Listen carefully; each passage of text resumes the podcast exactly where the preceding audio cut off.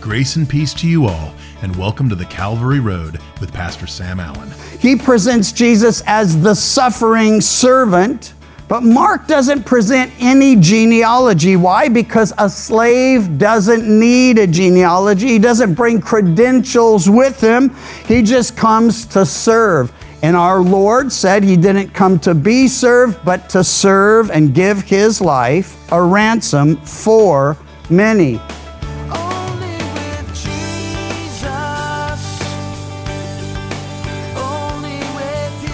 We begin the Gospel of Mark as we look at the first 20 verses of Mark chapter 1 in Pastor Sam's message, Jesus, the Suffering Servant. We see John the Baptist baptize Jesus, we see Jesus' temptation in the wilderness, and we see the beginning of Jesus' Galilean ministry. Let's listen in. Mark 1 1 through 20, Jesus, the suffering servant.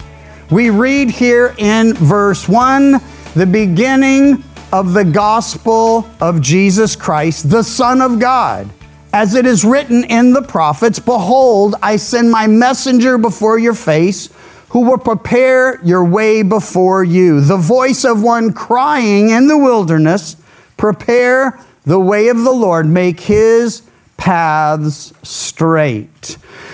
Let's pause for a few minutes to just get some background on the four Gospels. We have Matthew, Mark, Luke, and John. If you ever wondered why four, well, each of them had a story to tell. It's his story, Jesus' story, and they write from their own personal perspective. They write with a target audience in mind. They all write, though, to present Jesus to the world that is so in need of him.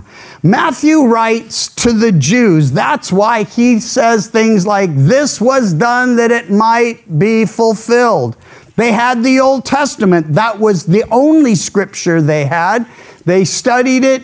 They, they talked about it. They did their best to walk in light of it. So Matthew wants his brethren, the Jews, to know that Jesus is the long awaited promised Messiah, the Savior, the King of Israel. Mark writes to the Romans, and we're going to see Mark is very unlike Matthew. He tells the same story, but his emphasis is far different. He presents Jesus as the suffering servant the doulos, the slave by choice, the bond slave, if you will.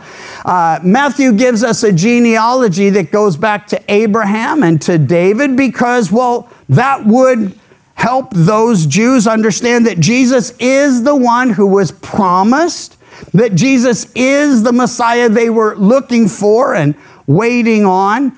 But Mark doesn't present any genealogy. Why? Because a slave doesn't need a genealogy. He doesn't bring credentials with him. He just comes to serve. And our Lord said he didn't come to be served, but to serve and give his life a ransom for many. Matthew focused on what Jesus taught. Mark will focus on what Jesus did. Matthew has more of Jesus' teaching. Well, maybe he and Luke compete a little bit on this, but, but lots of teaching, lots of parables, lots of those things. Mark is going to be like, immediately he did this, and as soon as he was done there, immediately he did this. The old King James said straightway. It's the same Greek word translated in a way we would understand. That he went from this to this to this to this, perfect for this short attention span generation. And uh, I don't mean just the young people today, it started back in my day. Uh, Luke presents Jesus to uh, the Greeks. And uh, in his language is different and his concepts are different, but he presents Jesus as the Son of God. And his focus is on Jesus' humanity. He traces his genealogy all the way back to Adam. Why? Because Adam, the first man, but not just the first man, the prototype. And for a while, he would have been a pretty good one, except for that little sin issue, because all of we, all of us have been born in sin because Adam and Eve sinned against God. So when Jesus comes on the scene, he's not just called, you know, the, the, uh, the last Savior, he's the only Savior. He's called the last Adam. And what that means is the last prototype. We either follow in the footsteps of the first Adam or we follow in the footsteps of the last Adam, our Lord and Savior, Jesus. Luke emphasizes and focuses in on, in on what Jesus felt. His emotions are more in play in Luke's gospel. We find him weeping. There's more time with women. There's more things going on there that, that bring us to that part. John writes to the world, and, and he presents Jesus as God the Son. It, it's, it's unlike Luke, who focuses on the humanity, John focuses on the deity. Now, listen, none of these are exclusive to any gospel. All of them have parables, all of them have miracles, all of them have teaching, all of them present Jesus as God the Son and the Son of God. But it's still important to note that when someone has a, a, target audience in mind and they focus on that audience, they are going to speak in a way that will hopefully best relate to that audience. Some say no genealogy in John. That's not accurate, and here's why. In the beginning was the Word, and the Word was with God, and the Word was God. The reason there's no genealogy in, in the traditional sense is that there was no one created until all things were created by Him and for Him. Nothing was created that wasn't created through Him. So Jesus, Father, Son, and Holy Spirit, the Trinity, we'll talk about it and see it in the passage. He's there with the Father before anything was. So they are the beginning of all things. Jesus presented as creator, as savior, as Lord. So the focus in John is on who Jesus is. Now, all four, as I mentioned, have many things in common. Mark skips over, though, 17 events that Matthew thought were absolutely essential. That is a lot. 17 major events. Uh, he'll start with John the Baptist, who was, by the way, born supernaturally. His dad was very old. His mom was well advanced in years. Uh, and, uh, and so, you know, there's this appearance of an angel and a promise of a child. And, and Zacharias just can't even believe it because that's not really possible at this stage of life. Some of you've had this experience. You know, you thought, hey, I'm so past that, don't even have to worry about it. And all of a sudden you're like, what? You're, I'm what? And so, anyway, that's what happens with them. John comes on the, the scene supernaturally. Jesus, of course, born, well, his birth is impossible, And, except for all things are possible with God. His birth is not just supernatural, it's absolutely miraculous born of the Virgin Mary. And, uh, you know, Mark just kind of skips all that, you know, how John was born, how Jesus was born, all the things that, that surrounded it. 17, as I mentioned, major events. Well, Matthew then fulfilled prophecy as he writes to the Jews. He has 20 of the 39 parables in his gospel. Mark has only nine parables, but they're all important to the situation and the scene that he is presenting of Jesus. Keyword mentioned it immediately. Mark shares 18 of Jesus' 37 recorded miracles. That's important because he wants us to know this one has all power and he's filled with compassion that overflows into the lives of others. His mission is shared when he heals a paralytic. He shows his power, he shows his compassion, and he says this. It's Mark 2:10. We'll look at it in a couple of weeks. That you may know the Son of Man has power on earth to forgive sins. he said to the paralytic, Arise, take up your bed, and go home. Immediately he arose and took up his bed. Last thought, and then we'll jump into the passage and walk through the first 20 verses together. Mark's gospel is the one most often translated when uh, Wycliffe, I believe they're the largest sending agency in the world for this particular um, task, they send out missionaries who are linguists. And, and what I mean by that, they're good with languages. Some of you are. You took one language in school and it just came so quickly. You took another and you took another. I took Spanish in Buena Park in fifth grade. I don't remember one word of it. I took three years of French in Chicago in high school. I remember three words ferme la bouche. It means shut your mouth. And so, so that, that's, that's uh, pretty much it. And, and, and, so I'm not good with languages. I'd have trouble on the mission field if my, my mission was to, well, help people get the gospel. Here's what Wycliffe trains people to do and why they use Mark. They send people to a people group and they find people where they have no written language. So first you have to live among them you know, get to know them, identify with them, and then you have to learn their language. After you learn the language, you create a written language for them. Then you have to teach them to read it. And, uh, and uh, then when they can begin to read, well, during that time, you're starting to translate the New Testament. You start with the gospel. So the first book they usually read is a gospel. Mark is usually that gospel. Why? Because for someone who's just learning to read, long discourses, you know, th- three chapters of teaching, it's just a little too much. But Jesus healing here and doing this and casting out a demon there and raising the dead here, well, they're like in awe and amazed and can understand every bit of it. By the way, if you think you might do well in something like that, Get in touch with Wycliffe. They have offices all over. I think their original one somewhere down south. Uh, Southern Cal, I mean, not down south, the other south. But uh, in or talk to me, and I'd be happy to um, try to hook you up with those guys. Not like we're trying to get rid of you, but somebody needs to go and meet with those people groups. By the way, this is kind of an amazing thing. If you think, well, how long does it take, or how long has it taken traditionally to do that task? 45 years. So if you're like 60, it's probably not the ministry for you. But here's the good news. Today, with the advances in technology, 12 years the average to accomplish what it used to take 45 years.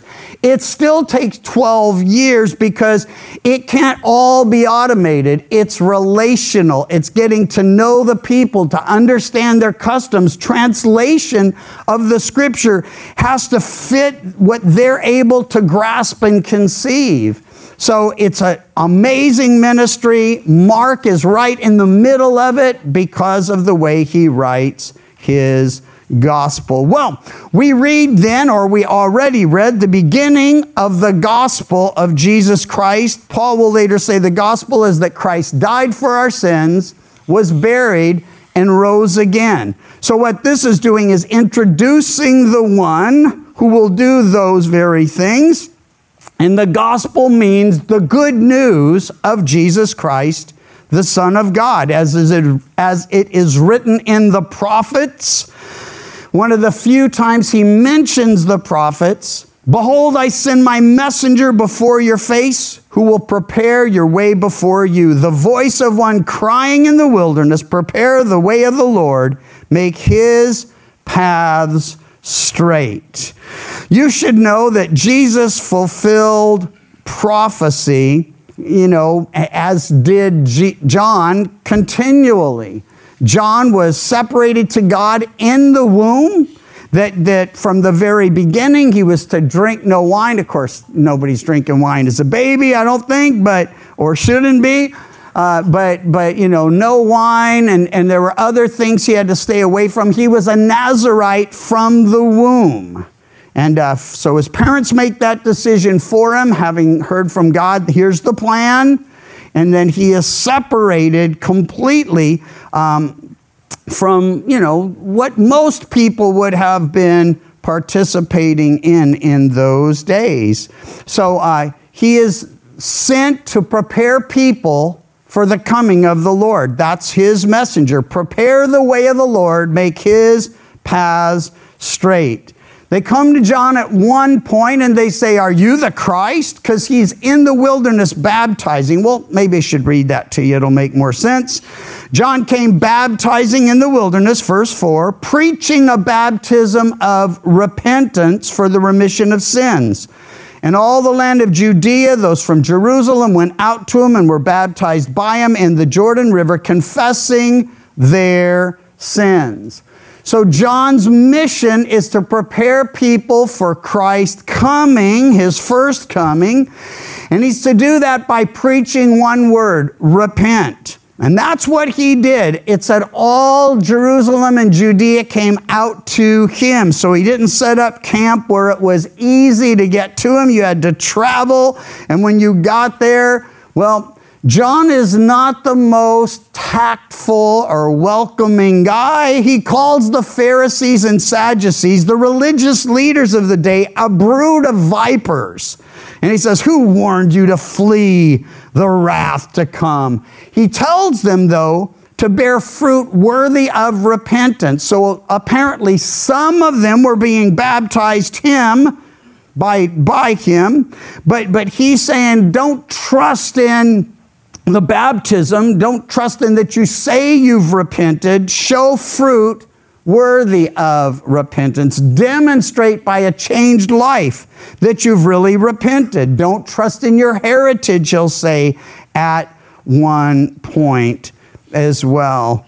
So, John comes to prepare people for the Lord. He will be the one to say, Behold the Lamb of God who takes away the sin of the world. If you read the other three Gospels, and you should familiarize yourself with all four, every Christian should be familiar with all the things Jesus did and taught and said.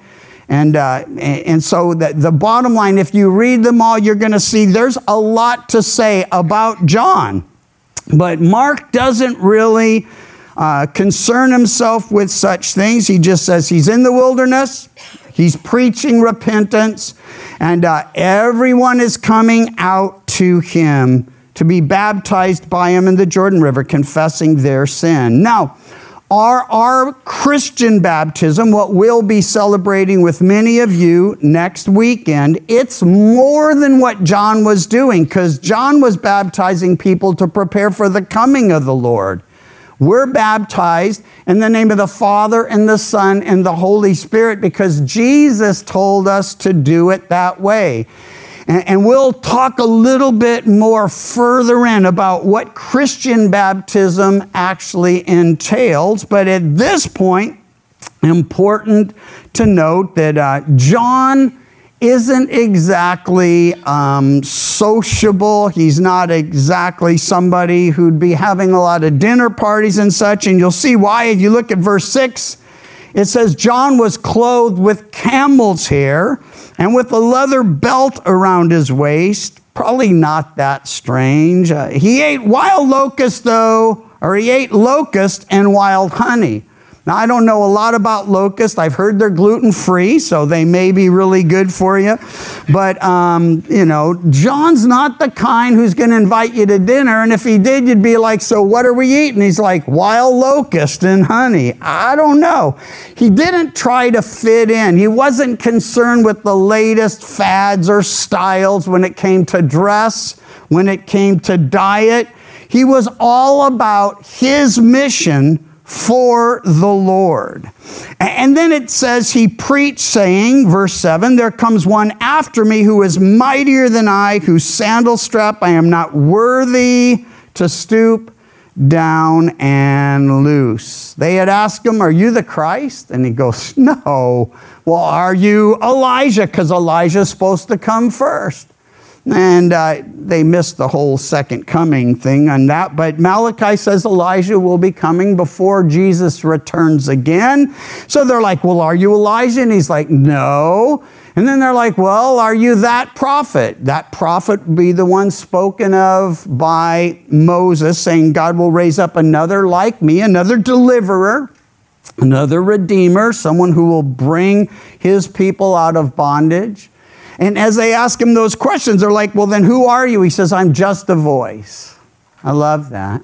It, it reveals his humility and it reminds us it's not about the messenger, it's about the message.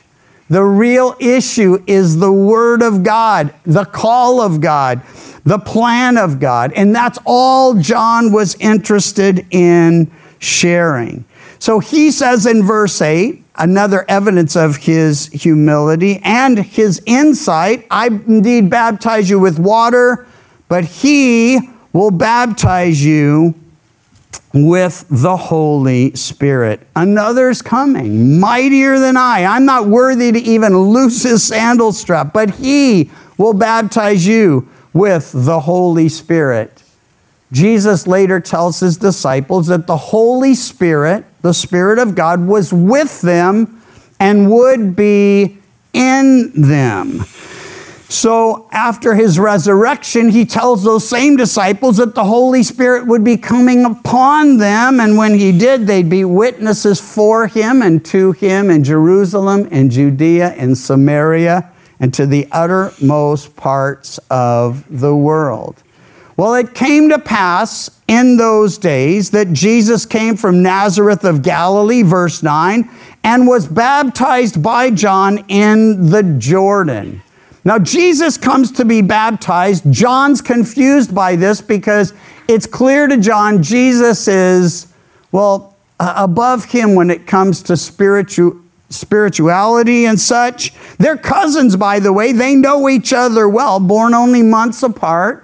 And John says to Jesus, I should be being baptized by you. But Jesus says, let it happen. Now, Mark's not telling any of this, but we have to have some of this filled in. I'm not going to tell you all the things that John, Mark doesn't share, or we might as well not teach Mark. But I do want to at least make clear why he's doing things the way he's doing and what he's saying. So Jesus says, Hey, this needs to happen, John. So John complies, and Jesus is baptized by John. Before we look at the circumstances surrounding that, though, it's important to note that Jesus was identifying with us first in his birth, because he was born just as we are. It was a, a, miraculous birth, but natural in the sense that he was born of a real human and he himself was a real person. And then he had, of course, all the things that babies need. They needed to be done for him. He was helpless as a baby, and then he grew in wisdom and stature and favor with God and man. Of course, Mark again jumps over all of that. But Jesus identified that's what he was doing when he became one of us. He emptied himself and came down, Philippians tells us, Paul writing to the Philippian church, and became one of us, emptying himself to become a servant, going even further down to the death on the cross. And then he identifies with us in baptism. Baptism was what? A baptism of repentance. It required confession and turning from sin. Jesus had nothing to confess. There was nothing for him to repent of. So, what he was doing is identifying with us in baptism. Then he ultimately identifies with us on the cross. So, at his birth, at his baptism, uh, different times in his life, we'll look at his temptation in a moment. And then ultimately on the cross, where he died for our sins, was buried and rose again. In today's study, Pastor Sam talked about Jesus identifying with us. Why is that important to you and I? Well, in the book of Hebrews, we are shown that Jesus is our perfect priest because he identifies with us in a very critical area. Listen carefully. Hebrews 2:18 says, "For since he himself was tempted in that which he has suffered, he is able to come to the aid of those who are tempted." And then again in Hebrews 4:15 it says, "For we do not have a high priest who cannot sympathize with our weaknesses, but one who has been tempted in all things as we are, yet he was without sin." The Calvary Road is a ministry of Calvary Chapel Chico, and you can visit our website, ccchico.com, or download the CC Chico app to contact us and listen to other studies from Pastor Sam. You can also listen to The Calvary Road as a daily podcast by visiting thecalvaryroad.com.